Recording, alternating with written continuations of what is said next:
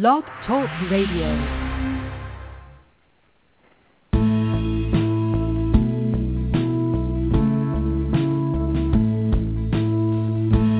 Good morning, and thank joining us on Three Women, Three Ways. We're the show that tackles some pretty uh, significant topics when it comes to domestic violence, interpersonal violence, women's issues. Although, as I keep saying, my daughter informs me that there is no thing, no such thing as a woman's issue. It's a people issue, which I agree with in theory, but in reality, it seems like that doesn't always work. And um, today, joining me is Shawn Marsh, Dr. Shawn Mar- C. Marsh. He's the Chief Program Officer over Juvenile Law at the National Council of Juvenile and Family Court Judges, and that's headquartered at the University of Nevada, Reno. And Shawn, is it okay if I call you by your first name? Please do. Thank you. Okay, great. Um, Shawn is, uh, I, I first met him uh, in Toronto at a, a conference, and he gave a wonderful presentation along with a family court judge and a couple of other experts on um, how family court can change. And since we've had so many shows about uh, family court and some of the, the real horror stories that can happen in family court, I thought it might be good to talk with Shawn and find out what efforts are being made to correct our family and juvenile court system in this country. Thank you for joining us, Shawn. Glad to be here. Good. Um, that's kind of a big topic that I asked you to join us on. Do you have any immediate thoughts about my my question? my the, the, the large open-ended question. Well, I think one of the real exciting developments that we're seeing in, in family courts, and, and I have to apologize, I will fall in and out of different terminology. I also sometimes say juvenile courts and family courts, or juvenile and family courts, and uh, the work I do kind of crosses both domains. So uh, I apologize for that up front. But one of the real exciting things that we're seeing is a push for these courts to become more uh, aware of the level of, of victimization, of injury, of trauma that a lot of the people that come to the court have experienced. And that there's a, a, a movement, I think, it's safe to say, to help courts become trauma responsive, trauma informed, become part of a healing community. And to do that, it takes a fundamental change in how we look at humans and human behavior uh, and how to best set up the environments uh, to promote healing. So I think that that is a that's one of the big big pushes right now to help courts change their practice. Yeah, um, are courts motivated to do that? I mean, you I've talked with surprised. several people who I've talked with several judges, and it's like, we're fine. What's your problem? We're fine. of course. Well, we we liken the work, the, the reform work that we do with courts uh, very much like cutting grass. Uh, you, you go out and you cut grass, and man, your lawn looks really good. Man, shoot, I come back next week and I got to mow it again. Uh, it's very similar to to working with courts, right? Uh, and yep. so I would say there's variance. There's variance in the motivation. We have courts that we work with, many many courts that are highly highly motivated to do this work and tackle these tough issues. And typically they're led by very, uh, I'll use the word progressive, uh, judges. They're forward thinking. They know we can do things better, and they work with us to develop, implement, and test different practices. Now, your point uh, made it. There's on the other side of the coin. Sure, there are judges and there are courts that aren't as motivated, and they think they're doing just fine, and that there's no real reason to to have major change or reform. Yeah, this is God's work. Leave me alone. yep. yep. Um, well, I think that uh, you know what you're saying is, is certainly positive and it's certainly needed. But are you getting flack trying to present this information, trying to uh, enact this change or enable this change? Sure. There's there's a subpopulation of folks that think that uh, you know. Considering trauma and tra- being trauma responsive and trauma informed is just another fad. It's the the flavor of the week, and that this too shall pass. Um, uh, but it's, I would say it's, it's a minority of folks. And once they sit down and you have the opportunity to walk them through, for example, the session that you attended in Toronto, and just walk through the basics of how uh, trauma or adverse experiences impacts human development and behavior and, and their psychological well-being, there starts to be that little bit of aha going on, and it gives folks a framework to say, uh, you know, uh, we can develop the conditions of healing. We can we can help people instead of this really frustrating cycle of people coming in and they come back in and in again and in again and again, which really frustrates all court staff, not just judges. That maybe if we just fundamentally. Whoops, are you there, Shawn? Shawn, are you there? Hello, did we lose Shawn? Hello, are you there, caller? Hello? Oh boy. Hello, yes, hi. I'm afraid we lost Shawn. Um, did, did you have a question for him? Well, I was uh, listening to, I wanted to listen to his complete um, answer or thoughts, and uh, well, I'm, I was I'm just sure making he'll notes. call us. But Here he yeah. is. Oh, good. Here he is. Hold on. Thank I'll you. leave you on the air, caller. Shawn, did we get you back? I am back. I apologize. Don't know what happened there. Oh, okay. Um, well, we have a caller, and I kind of momentarily went to her, but she said she'd like to hear the rest of what you have to say. So if you could remember what train of, of thought you were on before we lost you. Um, sure, absolutely. I, I- I was just summing up the uh, that yeah, sure that there is a, a, a, a subpopulation of folks that think that this is a fad uh, and that it'll you know change within a year and we onto something else.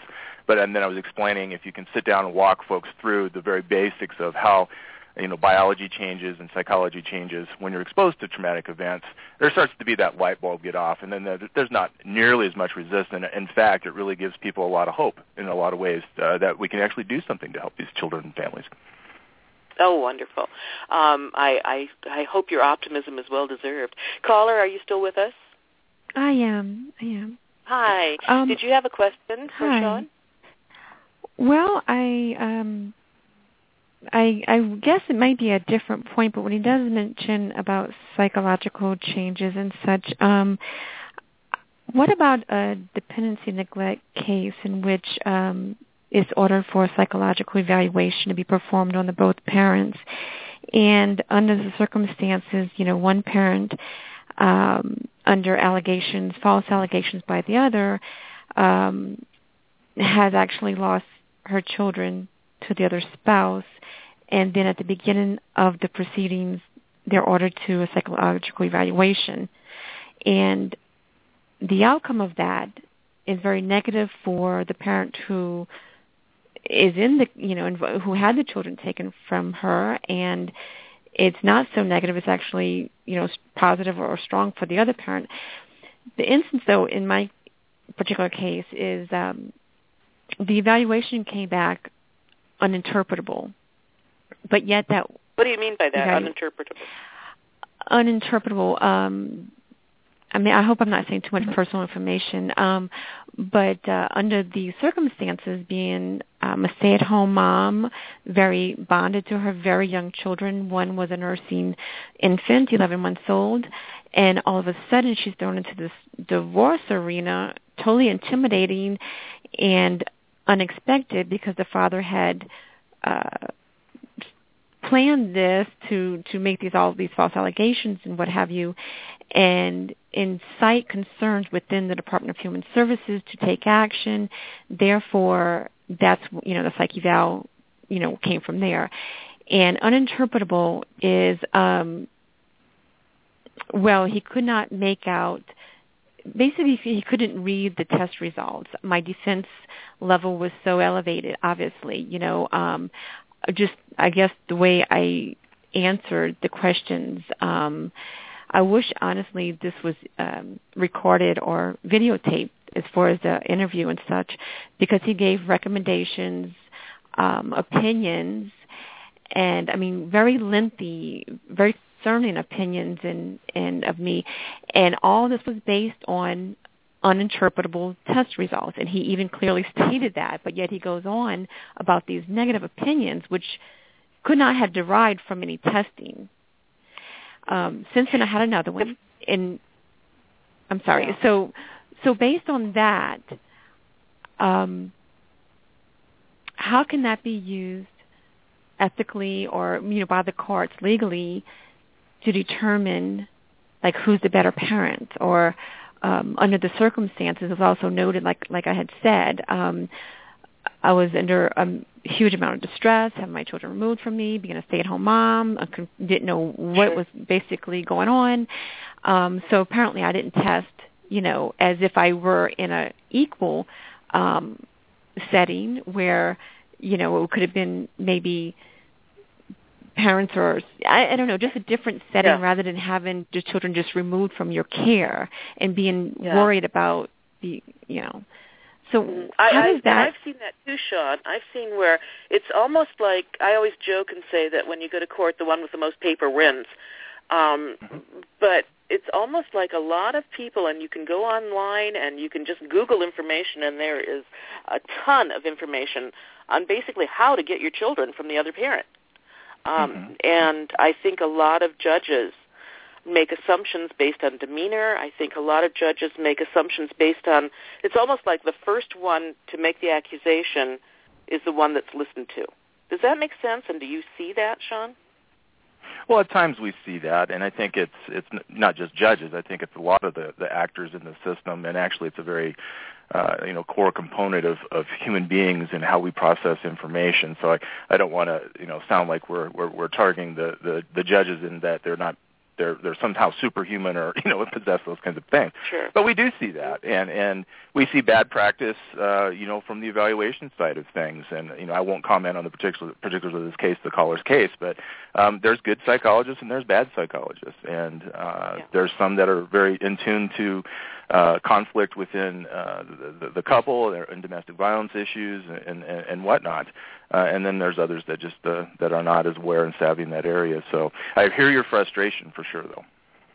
Can Yeah. can you And I answer think- this though? Can I? I'm sorry, I don't mean to Sure. interrupt, but ahead. on on the same point, then do you have an an opinion about um, how can that be submitted to the court? There's no testimony from this evaluator. It's just um, 28 whatever pages it is.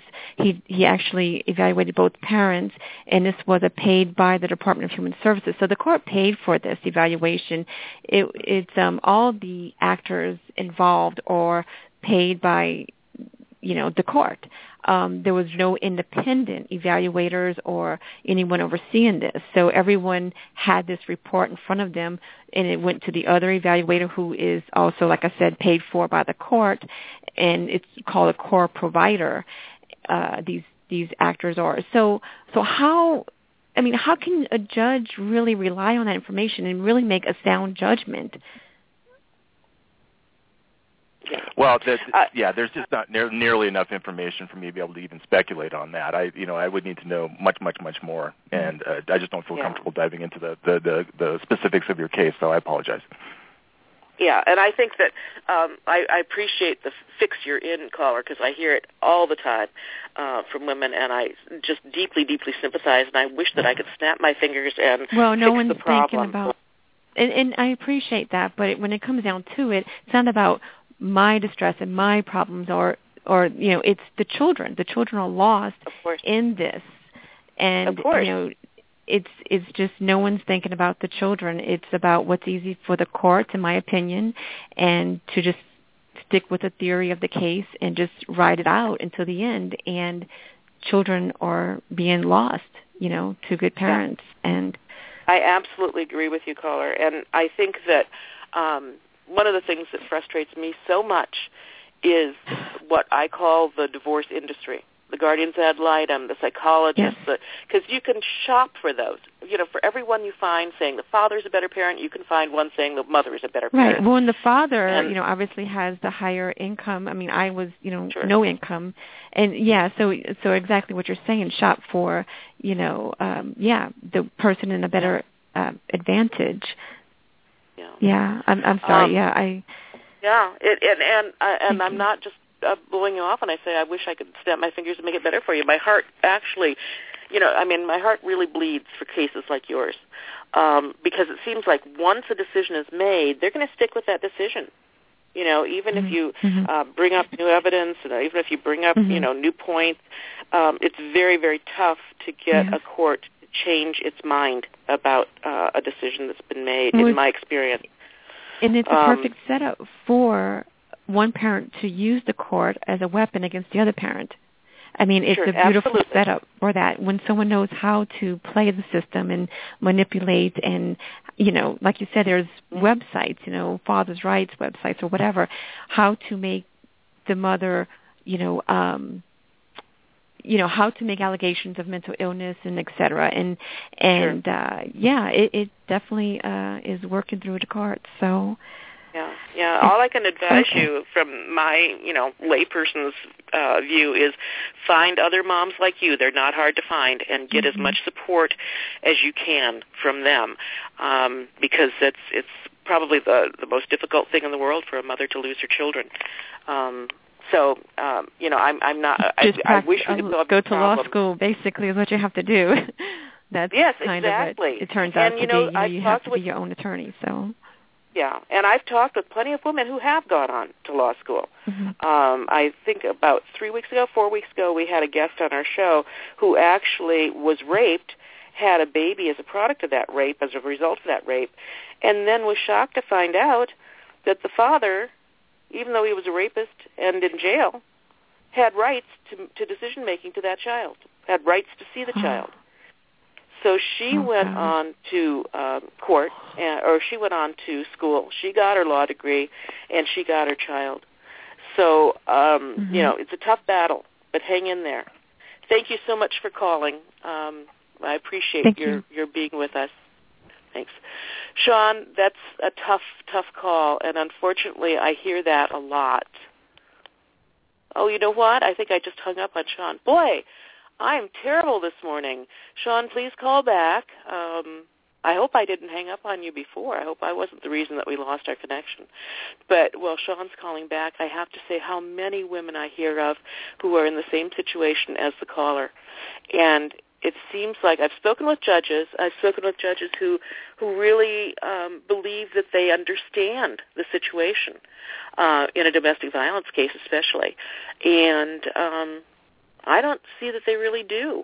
Um, I, I just don't see that they really do. Here we go. Shawn, that was my fault. I hit the wrong button, so I apologize for that. Not a worry. but I was Not just, a worry. I, I was just saying that I, I unfortunately have heard so many cases like that of Sure. the caller.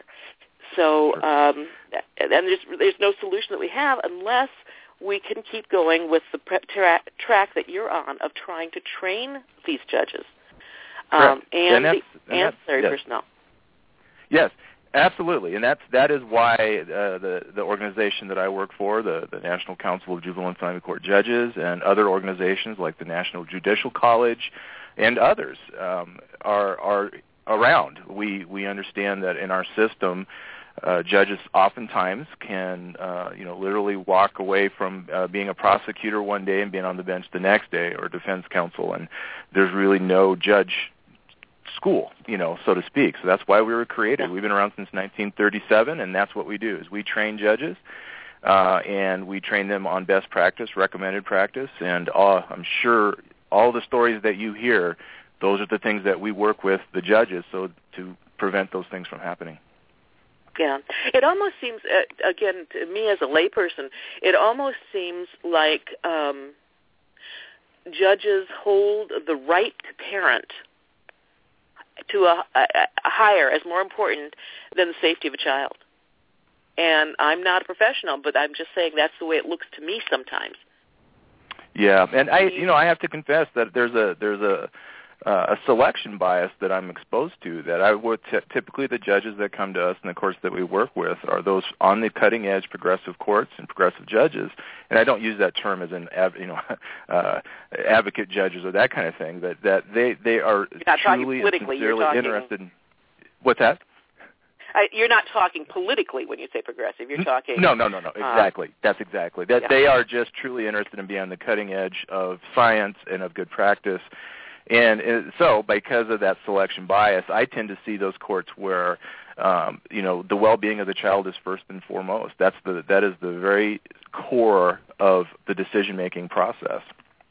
hmm Yeah. Yeah. Yeah, and uh, you know we we had a, a very good study here in Seattle at uh, University of Washington um, several years ago, and the study was uh, the the premise of the study was could um, batterers improve, could abusers improve um, on an, on a voluntary basis, and so they sent out uh, notices. They got uh, batterers self uh, self uh, admitted abusers Mhm. to join their program, and they had wonderful results in how uh, how um, improved the batterers or the abusers were after their program.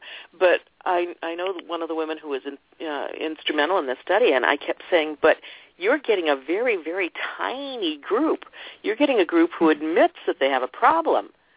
Mhm. Um, Mhm. Most abusers do not think they have a problem. It's the other person who has the problem.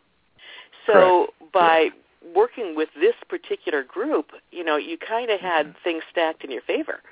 Uh, and Mhm. it sounds like it might be kind of the same way with your progressive judges. These are judges who already know that there's a problem, and they're Mhm. seeking Mhm. some solutions to them. But we've That's got correct. all of those judges out there who don't acknowledge that there's a problem. And We is there that- any way? yeah. Go ahead, Shawn. Oh no, what I, was going to say is that's correct. I mean, there's always going to be, no matter what the issue or what the unit of analysis or the population you're discussing, that's going to be the case.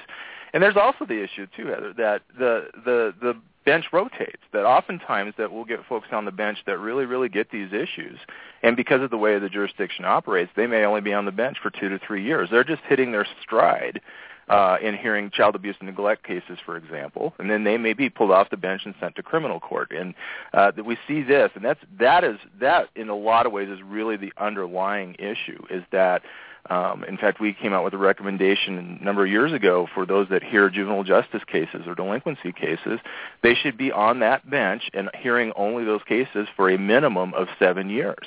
And if you're going to do it less than seven years, don't bother, right? So it's Yeah. that rotational issue that is also because then it's you got a brand new judge in there that has maybe never heard child abuse neglect, and it's that mowing the grass uh, thing again. You got to start all over with that judge.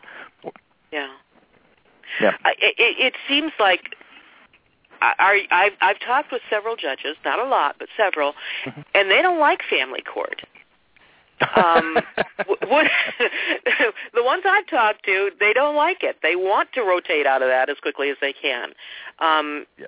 Is have you seen that phenomenon? Is that actually Oh, a phenomenon, or is that just yeah? Absolutely. In Yeah. fact, we hear. I mean, it's it's in, in a lot of jurisdictions, it's the court, the the, the least favorite court uh, uh, that, that you would be assigned to, and we even you know look at how they term it. It's kiddie court or juvie. You know, um, it's not a very high status court in the eyes of of many judges and systems.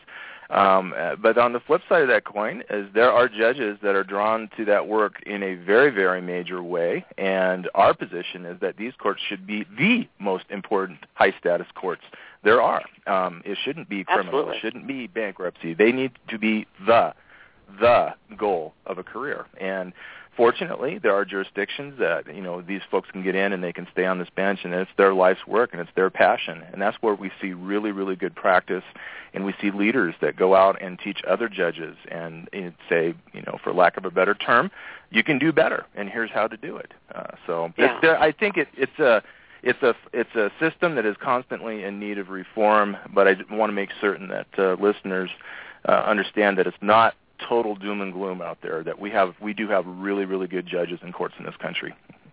Okay. We have one more caller here, and I haven't even given out our phone number yet. If you would like to call in with a question, um, as Shawn pointed out before, we he's really not able to answer personal questions. He can answer questions about the courts in general, um, but uh, unfortunately, you know, he, he just isn't equipped to do it for a personal situation. If you'd like to call in, though, with a general question, the phone number is six four six three seven eight zero four three zero. That's six four six three seven eight zero four three zero. And caller, are you with us? Are you with us, caller? Well, I guess caller's not with us. Um, Shawn, it seems to me that um, uh, we lost our caller there. It seems to me that um, our, our, our general is the general public concerned about what's happening in family court, or is it only those people who are, are intimately exposed to what's happening that care? Well, that's an interesting question because if you think about family court writ large, so let's just involve, uh, uh, for the sake of this this question, you know, juvenile and family courts. So everything from abuse, neglect to juvenile justice to uh, domestic violence, divorce, custody, you know, writ large, everything that touches on family. Everybody that we know, you know, the chances are you know many, many people that have touched some part of that system, right? Um, oh yeah. Not, divorce is high rate. I mean, we we uh, we all have our experiences, good, bad, or otherwise, with with these courts, and touch on them. So I think in the in the in the larger uh, answer to that question, I think that people are concerned, and I think that people want to feel that when they touch the system, or their friends or their children touch the system, that there's a sense of justice, uh, procedural fairness, that they get their say, their day in court. Uh, so I think uh, I think the, the, the the largest answer there is yes. I think people are concerned. Now, you know, if you're not immediate, immediately touching the court, the court, and uh, um, you know you somehow don't have friends that are, perhaps you're not as concerned. But uh, um, yeah, I think they are concerned, and I think that there's a real lack of general understanding about how juvenile and family courts actually work. You know, when I make uh, do um, talks in front of groups, Shawn, I always say that we tend to think of the courts as a place to go to get justice. Mm-hmm. It's not a place to go to get justice. It's a place you mm-hmm. go to um, have the laws interpreted. It's a mm-hmm. place you go um, that will make decisions based on written on, on you know uh, precedent law, and it doesn't. If it if it is a just decision, so much the better. But that's not the priority justice mm-hmm. is not the priority, and I don't mean that as you know bad bad courts. That's the way mm-hmm. courts are designed. Um, mm-hmm. And I think so often, especially in abusive cases, people think, "Oh, yes, if I go to court, then somebody will see, somebody will will help me here." And then Mm-hmm. it's such a shock to find out that wait a minute, you may be facing even more uh, difficulties in in having someone understand your situation than you had before. Uh, have you seen that? Absolutely, and and I often talk uh, when I when I do presentations on on trauma. Um, I, I I make the note that courts themselves are traumatizing. Um, these are you know most people don't take their two weeks of uh, annual leave and vacation and go visit a court for fun, right? I mean, they're not some places that have a whole lot of good things going on in them for the most part. I mean, there are some exceptions. You know, obviously marriages and adoptions; those are very, very positive, but the vast majority of what's going on in courts is a pretty negative you know uh, toxic situation, and it's stressful on people. Uh, and uh, I always, you know, say the best solution. You know, people will come and ask me, particularly my background with with working in juvenile justice, is, well, what's your what's your biggest advice for dealing with the juvenile justice system? And I say, don't get involved with the juvenile justice system. It it in, in of itself will suck you in and chew you up and spit you out. Um, and that's a lot of the work that we do too, is to help courts recognize uh, and do whatever they can to be a little kinder and gentler in the treatment of the children, youth, and families that come before them because they are very, very stressed out individuals. Yeah, yeah, I'll, I'll yeah. bet they are. Um, yeah. The other thing that I was thinking is, do judges? Uh, I guess maybe that's a personality question and an individual question, but do judges understand the ru- the true impact of those decisions that they're making? I mean, I get I don't know whether that's a stupid question or not, but I, you know, I've met as I said several judges. I've spoken to several judges and it's like, well, that's, you know, they they feel very solid that their their judgment was based on the law and that's good and they did their job and yeah, not everybody's happy with their job, but they did it. Um yeah. yeah. And I, of course, maybe that's why they're judges. I would always kind of go, could I have done that better? Should I? the judges, I uh, again, it's the selection bias, and I uh, that the you know I'm working with a certain group of judges, but I think that they they very much have a lot of of angst and worry about um, you know the impact of their their decisions, and um, oftentimes. Um, you know, we've we've had cases, unfortunate cases, where judges have returned a child to a home or uh, put the child into foster care and for whatever reason the, the child winds up getting hurt or even killed and just devastating judges. I mean, uh, realizing that their decision, they couldn't obviously have a, a, crystal ball, but yeah, very, these are these are very very human human beings, and uh, yeah, they are paid to to make a decision within the, the the letter of the law, make the best decision with the evidence that's presented to them. Uh, but I think again, most of the judges I work with uh, really do take that seriously, and they really are concerned about outcomes for children, youth, and family beyond the decision. Okay, uh, we have another caller, Shawn. Caller, are you with sure. us? Good. Um, thank you for. Well, wait a minute. Did you just drop off, caller? Yeah, I don't know what the problem is with our board today, Shawn. It seems like we're dropping people left and right. Um, yeah. Hopefully that caller will, will get back to us. So what is your organization actually doing hands-on to try to address this issue? Sure, absolutely. You mentioned that you, so, you so yeah, we approach it for at four different levels. We do obviously, you know, the the training component. We will hold institutes here at the university, but we also travel all over the country uh, and do national conferences, regional conferences, statewide trainings, those sort of things for judges and, and allied court personnel. So there's the education component, which is critical. Uh, the other piece, the other three include technical assistance, and we provide technical assistance in two ways. Uh, it can be office-based, which means that judges and courts can call us and they may have a question about a topic and say, could you do some research on this and tell us what best practice might look like. Uh, I'll give you an example there. Uh, recently, we had a phone call from a state uh, court system that was trying to develop uh, an argument uh, for not shackling kids in court, delinquent kids in court. So we were very easily able to generate a position paper and the research that supported not doing that, that it was bad practice. Uh, and eventually that court, that jurisdiction, no longer, now because of that, no longer shackles kids in court. Yay, victory, a win, right? Um, yeah, we yeah, also do exactly. on-site. Yeah, and then we do on-site technical assistance where we literally hop on a plane and we'll go out to a court and we'll spend time with them observing practice, uh, doing action planning, strategic planning with them on an issue to improve practice in a given area. So um, that could be, for example, um, having time certain calendaring. And what that means is instead of a family coming to wait in court for kind of that cattle call, and they may be sitting there all day not really knowing. At some point, you know, they get called in. It's you're uh, you're going to be seen between eight and eight fifteen. That's your hearing time, and then helping courts think through. Well, how do you do that with all the the variants that you have in, in hearing types and whatnot? So technical assistance. We also do research. Uh, we do research on our own work, uh, so we have an internal evaluation unit, and then we actually have a, a, a large research division in Pittsburgh, Pennsylvania, that does uh, tracking of all the data from juvenile courts all over the country. They actually do it for the Department of Justice and make it public. Uh, so we can look at trends over time of what juvenile crime, for example, looks like and which states, um, how they're handling things, um, what their statutes are around age of jurisdiction. So it's that more macro level data. So research to help inform the field, help inform what best practice and recommended practice are. And then lastly, uh, we try to do this institute reform uh, by using our judges, our member judges, uh, to influence policy and policy at state level, local level, and even the national level. That we will go back and do briefings on the Hill. Um, uh, we did one this last year on actually kind of tangent, kind of what we're talking about today about trauma-informed systems of care and why courts are so important to be a part of that. Um, and uh, so, yeah, that, that's the, the big four: policy, um, research, training, and technical assistance.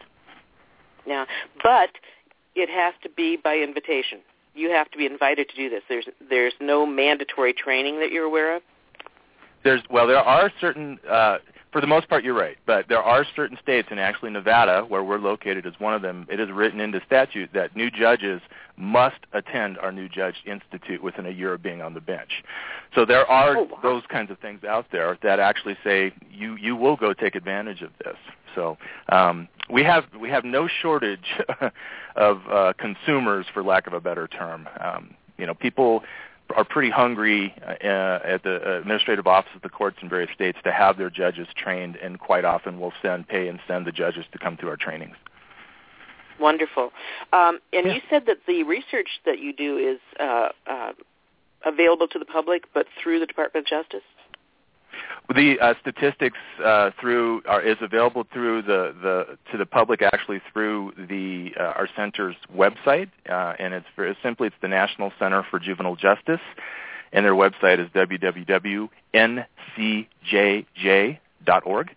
and there's a wealth wealth of statistics regarding juvenile courts, um, and the public is welcome to go take a look. Wonderful. And you know, if you if you are in one of these situations, you know, the, these really unfortunate situations, maybe going to one of those website to that website and doing some research will be helpful to you. Um, Mhm. The other thing that I was thinking of, uh, Shawn, is do you work hand in hand with any other organizations? We do. Uh, in fact, we have a pretty robust network of like-minded organizations uh, that help us in this work. So we're primarily focused on the judges and the courts, but um, obviously, a court operates. It includes public defenders and prosecutors and social workers, probation officers. So we oftentimes work with those organizations that serve those uh, members or those consumers uh, to make sure that our training is, is well integrated, that everybody's getting the same message. Um, so organizations like the American Bar Association, um, we really, really uh, work close with uh, the National Child Traumatic Stress Network out of Duke and UCLA um, and really thinking through again this idea of trauma-informed systems of care and how the court fits into that. So, um, yeah, we have we have uh, a, a, pretty extensive list of partners uh, and very good friends of ours that we work with to, to, to do this reform efforts. Great. How are you funded? We are funded about at this year about 60 to 65 percent is federal funding through places like uh, Department of Justice or uh, specifically Office of Juvenile Justice and Delinquency Prevention. Uh, there's uh, Health and Human Service money. So again, about 65% or so is federal. The remainder is uh, primarily private foundations, uh, philanthropic organizations that are interested in seeing court reform work done, and then uh, donations from members, membership dues, things like that. Um, and if somebody's interested in um, donating to your organization, they can go to your webpage. Go to the front web page, and right at the very front, there's a button uh, that uh, would walk you right through that process. Okay, all right. So, excuse me. Do you have any kind of organization, or do you know of any kind of organization that works directly uh, with people who are distressed with um, a family court decision? You know, I I, I don't, um, and that's one of the things that it's it's hard for people not doing the work that we're doing or familiar with the work we're doing is that we don't do direct service work, and most of the organizations that we work with don't. We really are focused on the system itself uh, and system reform. So for the most part, we don't get involved, and our partners don't get involved in in, in that level. Now that said, I know there's organizations out there that do that sort of work, but I'm just not, it's just not my area of familiarity. Sure. I just thought I'd throw that out there. Sure. Um, yeah. excuse me. So um, we've got this organization started back in the 30s. It's all mm-hmm. about uh, teaching best practices, discovering and teaching best practices to mm-hmm. uh, courts, and it sounds like a great idea. How come not a lot of people know about it? I wonder. That's a that's a, a question we always we ponder on a daily basis. uh, uh, it yeah, it's a it's a tough one, and we're not really sure why there's that dynamic. Um, it, it could be uh, just simply that you know in in the world or the the the constellation of all the different kinds of jobs out there that the judges represent a fairly small group. Uh, it just may be that that you know a factor of that or a dynamic of that. Um, you know, but we certainly do our best to get out there and get the word out there. Uh, it's it's a, slow, a long, slow process, though. Yeah, yeah. And it sounds like I, I think with typical of most issues, unless it's hitting you, it doesn't really exist yet. You, you don't know that there's actually a problem until you step in it. Um, That's right. And then, you know, it's a little little late to be going around trying to learn about it or trying to teach about it. Um, Correct. So, you know, I, I, again, my heart goes out to these people in family court who have been so blasted um, by that system and I also, as a, uh, you know, I think I told you, Shawn, I'm working on my PhD in psychology, and you know, as a future psychologist, I'm also distressed uh, greatly by um, some of those ancillary people that hang around family court that, that get a living from family court. And just like with the judges, I'm sure there are a lot who are doing it to help, to be helpful, to, you mm-hmm. know, um, to to really uh, uh, work with the system. But I think that there's also a number, and I've met some, um, who this is a good living. We'll do this. Mm-hmm. Mm-hmm. And um, I'm not sure that they really understand the depth of of what they're doing, the the impact of what they're doing do you do anything with those ancillary people or with for example the American Psychological Association do you you know is there anything that your organization does with um, other types of organizations Sure. Yes, and actually, the American Psychological Association is a good partner of ours um, in doing judicial training and, and on decision making and, and and whatnot. And the things that we do to so I should back up and say that one of our, our kind of fundamental core beliefs is that the judge, a judge, a well-trained judge, a broadly competent judge, is in an extraordinary position to to affect change. And mm-hmm. the reason we say that is because if a judge calls a meeting, people show up. it's just yeah. the way it works. So we leverage judicial leadership in a big way, and we encourage judges to get off the bench and to be in the communities and to convene and to serve that role because of a very unique uh, uh, position of power and, and authority. Um, so when we are working with the APA or others uh, and, and, and talking to judges about, let's just use this evaluate, assessment and evaluation uh, example, we want them to understand what exactly is an assessment versus an evaluation versus a screening? When is it appropriate to order this? It's not appropriate to evaluate everybody that comes through the door, right? There has to be some reason that you need this evaluation because an evaluation is invasive and it's you know it, it's can un, un, un uh, you know very personal information then it's documented and then it's in the file well is it really necessary and is it on point for what's happening in this particular case so those are the kinds of things that we really want our judges to do. That's much easier to have a judge not order an evaluation versus trying to go to an evaluator and convince them, uh, again, in some cases, that you don't need to do an evaluation on everybody coming through when that's how they earn a living, right? We would rather have the judge just not order the evaluation yeah. if it's not needed. Yeah. Yeah and uh, but I find that uh, and again this is my personal opinion. I certainly sure. uh, am not qualified to you know speak professionally on this issue, but it seems to me that a lot of judges um, are kind of vested in their own. Um, impartiality. In other words, if they they think they think that they're really really impartial because that's what judges are expected to be, but in mm-hmm. fact none of us is really impartial. We all rely on our past experiences and our past, you know, um, you know who we are and uh, all of that kind of stuff. Whenever we make a decision, even if it's on how to buy groceries, you know, on buying groceries. Correct. So, um, how do you work? Well, again, we we kind of guess covered this, where you know, if the judge doesn't see there's a problem, the judge isn't going to ask for help. Correct. And one of the one, and so, I, I, I'm glad you brought that up. One of the things that we we do with our judges and the judges that come to our trainings is we have a whole kind of line of training around this idea of impartiality and bias. And I walk them through as a psychologist. I walk them through how the human brain has evolved to take in, process, store, retrieve, and act on information.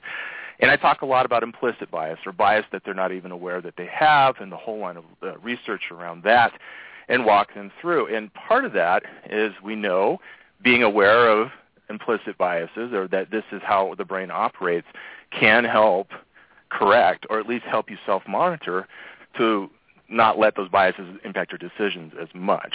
So um, again, it comes down to a lot of training and, and exposing judges to some information that, for the most part, many of them have never heard of.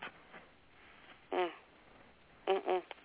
Um, it would seem to me that there should be requirements each state, mm-hmm. each county having a requirement uh, for certain levels of training for judges on issues like domestic violence, on issues like um, um, impartiality. Uh, it, it seems to me like there should be requirements.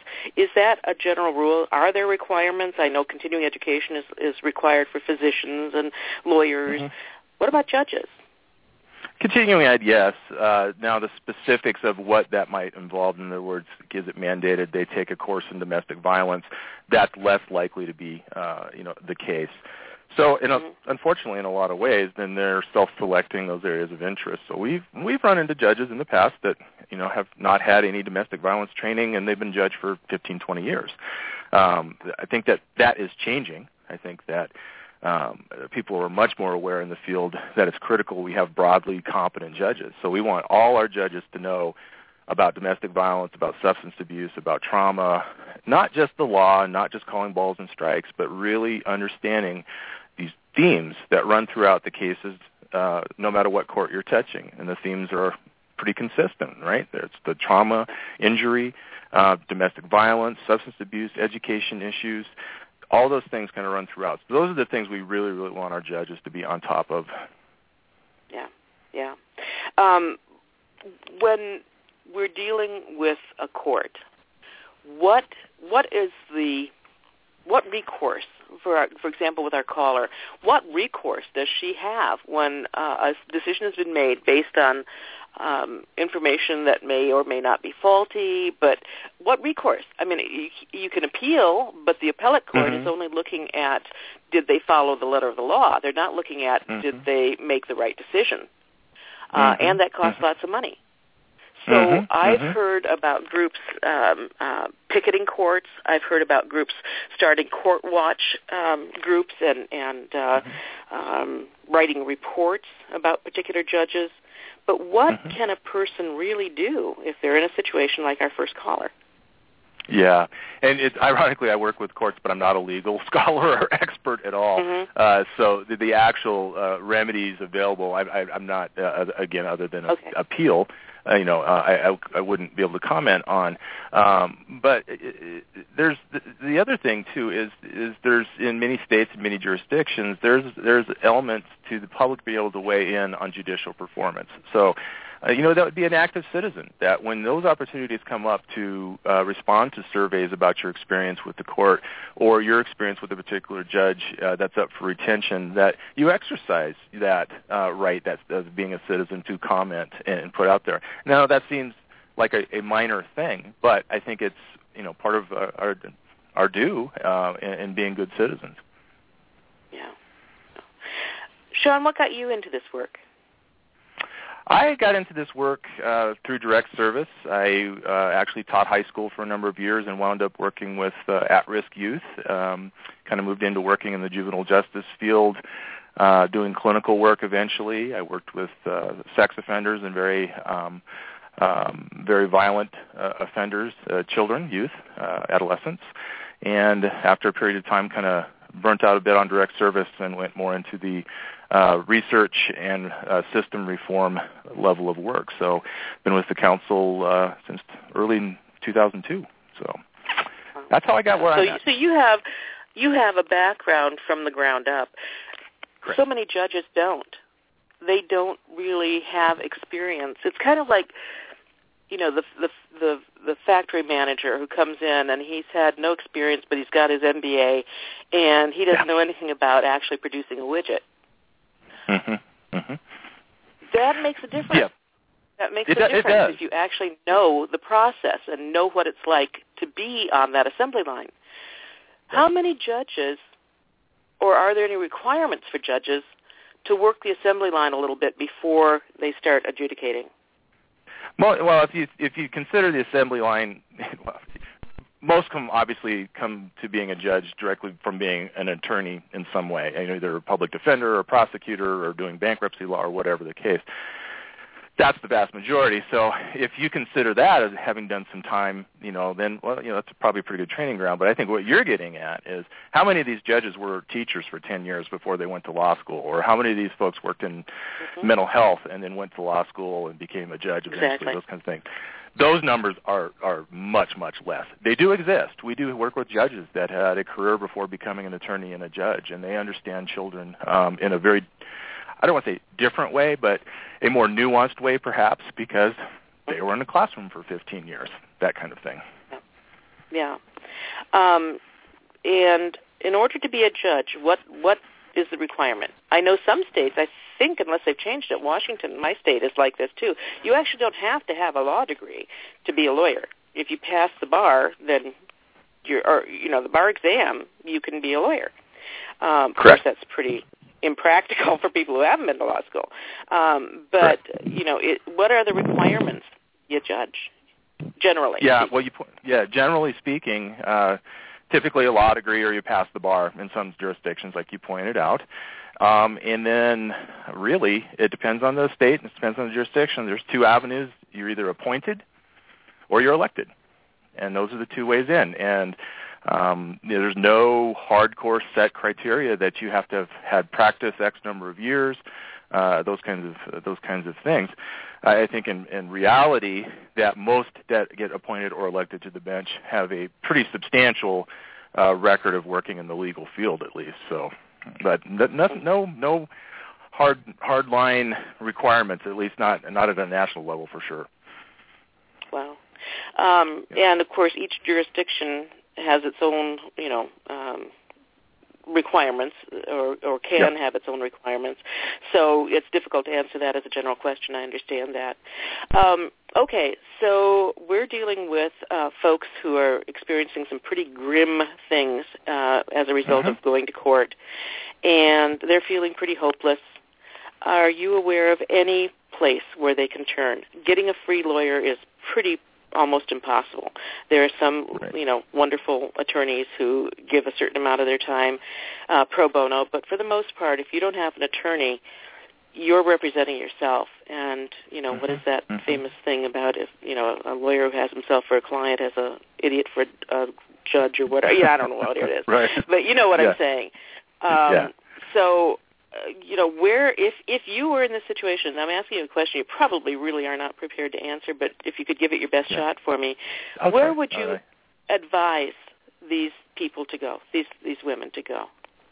Yeah, I think that uh, if if I were in that circumstance, one is I, I would have a voracious appetite for information. I would I would launch myself down a trajectory of learning everything I could possibly learn about the issues touching my case, about courts, about the law, and and become the expert on my case. Uh, now, uh, to do that uh, in, a, in a little more efficient way, uh, outside of having an attorney, your point about uh, attorneys cost money for the most part, is your suggestion to the first caller is to find others that have had a similar experience and find that support group, that support network, and uh, together, you know, folks are much stronger and can exchange information and learn much more quickly uh, than somebody going it alone. But I, I think ultimately, outside of having a whole lot of resources, um, that's that's the angle that I would take. Learn everything I can.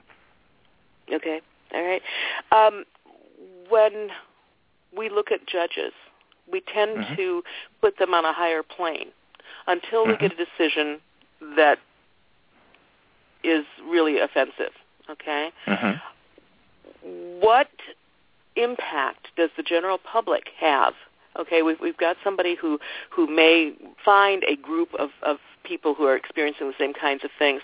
What impact can the public have on a judge and on a judge's decisions? Right. I'm thinking well, specifically, public... Shawn, of of um, oh, there have been cases where uh, I'm thinking of this Montana judge who, in the rape case, gave the uh, former teacher who admittedly raped his his 14-year-old student, gave him one day in jail or 30 days in jail, and plus uh, you know for time served. And the guy spent one night, you know, extra in jail, and that was it. Even though he admitted to raping, and the judge said something to the effect of, "Well, the girl." Uh, was just as responsible as the teacher. Um, mm-hmm. And of course, the girl had committed suicide a couple of years before. That mm-hmm. promoted such outrage mm-hmm. that um, they actually the, the, that particular judge was sanctioned, and he also says that he's going to retire in December when his term is up. Mm-hmm. What impact can the public have on judges? I think uh, you know in, in that case, being number one vocal um, and, and taking the stance that there's there's outrage and generating press and you know keeping it uh, the focus on what what happened or what's going on um, I think that again, when there's opportunities to come on, comment on judicial performance, whether they're again surveys or those sort of things, that as a citizen you should participate in that. And then I think there's another avenue that's oftentimes overlooked, and uh, our position, the National Council's position, is uh, the press is a good thing. The press serves uh, a role in monitoring the performance of the courts, and we see that in practice by uh, uh, recommending to judges that in cases uh, that they are presumed to be open to the public and they're presumed to be open to the press, unless there is some sort of cogent argument that someone can make that having the press there or the public there would somehow damage uh, children, youth, or families. Uh, so we we promote open courts because we think that promotes this accountability that, that I think you're trying to uh, trying to shed some light on. Um, it, it's a good thing to have information on what's going on inside the courts made public. And the fact is that you, anybody, if you are at your your local courthouse, um, most of these uh, trials, you can just walk in and be an observer. You Correct. can just look in the court and see what's going on and what that judge is doing, and that's the whole idea behind that court watch system that I was mentioning earlier, where um, people with a group or even as individuals can go in and observe how a judge operates, and Correct. then report it to whomever Correct. you know they they want to share that with. And um, I think that that's a good thing myself. I really do. I. Although I must say, I read an article by a judge. I can't remember where she was, but um, she was saying how that this this public um, scrutiny of judges is risking the impartiality of judges. Hmm. Hmm. That yeah, which was an interesting take, and you know, my of course my gut reaction to reading that was, well, that's too bad, you know. Mhm. you know. Right, yeah. but then I'm not known for being terrifically sympathetic. Um, but there is that point that you know, at what Mhm. point does popular outrage put at risk that judicial impartiality that we all um, Right. fa- you know we're we're all in favor of that. We're all very supportive of judicial impartiality. Right, right. And I think it's it's the yeah, it's it's really interesting, and it's it's got to just be con- the constant part of the conversation because that's how we keep it on our forefront of constantly reminding ourselves. Yeah, number one, this is a really difficult system. This is not a smooth system, and then you have judges. That's a tough job, and then you have you know it's just constant, constant, constant revisiting those nuances is is just critical. Yeah, it is. It is. And I'm with you, Shawn. I think that the the more fresh air and, and light that falls upon something, the better. Um, although, you know, I, my undergrad degree is in journalism, and I worked as a journalist for a long time, and I do have to say that most people have a gut reaction to something without really knowing all the ins and outs, all the information. Correct. I think we, Correct. as an American culture, tend to do that a lot. And if that's Yep. the case, and you're you're you know going after a judge when you don't really understand, when you just um, have an idea that something is is wrong or is outrageous, um, can be pretty damaging. So I don't know where you walk that line. Yeah, yeah, it it it it's it is tough, and there's there's you know the judges are in, in a very unique position in that you know there's they may not have information that we think they have because of the rules of evidence or the rules of disclosure, or, you know, they, or they may have stuff that has been inadvertently introduced and now they have to ignore it. I mean, it, these are tough things, so I think it's always good to be to be cautiously critical and when we see decisions that don't make a lot of sense and when we see performance on the bench that again this is a difficult job and you're dead on right that we we often make our own gut snap judgments without Mhm. sufficient information so we we we have to be cautious we have to be cautious Yeah. Um, I wrote a book a couple years ago, Shawn, um, called Why Doesn't She Just Leave? Available on Amazon. Um, shameless self-promotion there. Um, but Perfect. one of the one of the stories in our book is about a woman who did lose custody of her children, and that's happening so often. And you know, it was just so um, heart wrenching, heart wrenching. Mhm. And then she was left to just view how this person who had been her abuser was left to raise her child.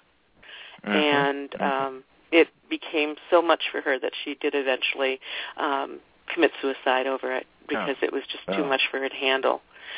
Mm. Um, so I think that the idea that these decisions are just, you know, they impact so many lives, and I would hope that every judge out there understands that um, and and that responsibility heavily. I think they should take that responsibility heavily. Shawn, I Correct. so appreciate your being on our show. Um, you've you've really helped me understand the system, and you've also given me a little hope that there's at least somebody out there trying to make it better. So thank you. And again, Shawn said all their research is available on their website, which is Shawn. website www.ncjfcj.org. It's the acronym for the Oh. National Council of Juvenile and Family Court Judges. Okay, great. And I like to end our show with a quote, and today I have a quote from uh, Judge Brian Lindsay. He was a retired Supreme Court judge from New York. There is no system ever devised by mankind that is guaranteed to rip husband and wife or father and mother and child apart so bitterly than our present family court system. And I think that kind of sums it up.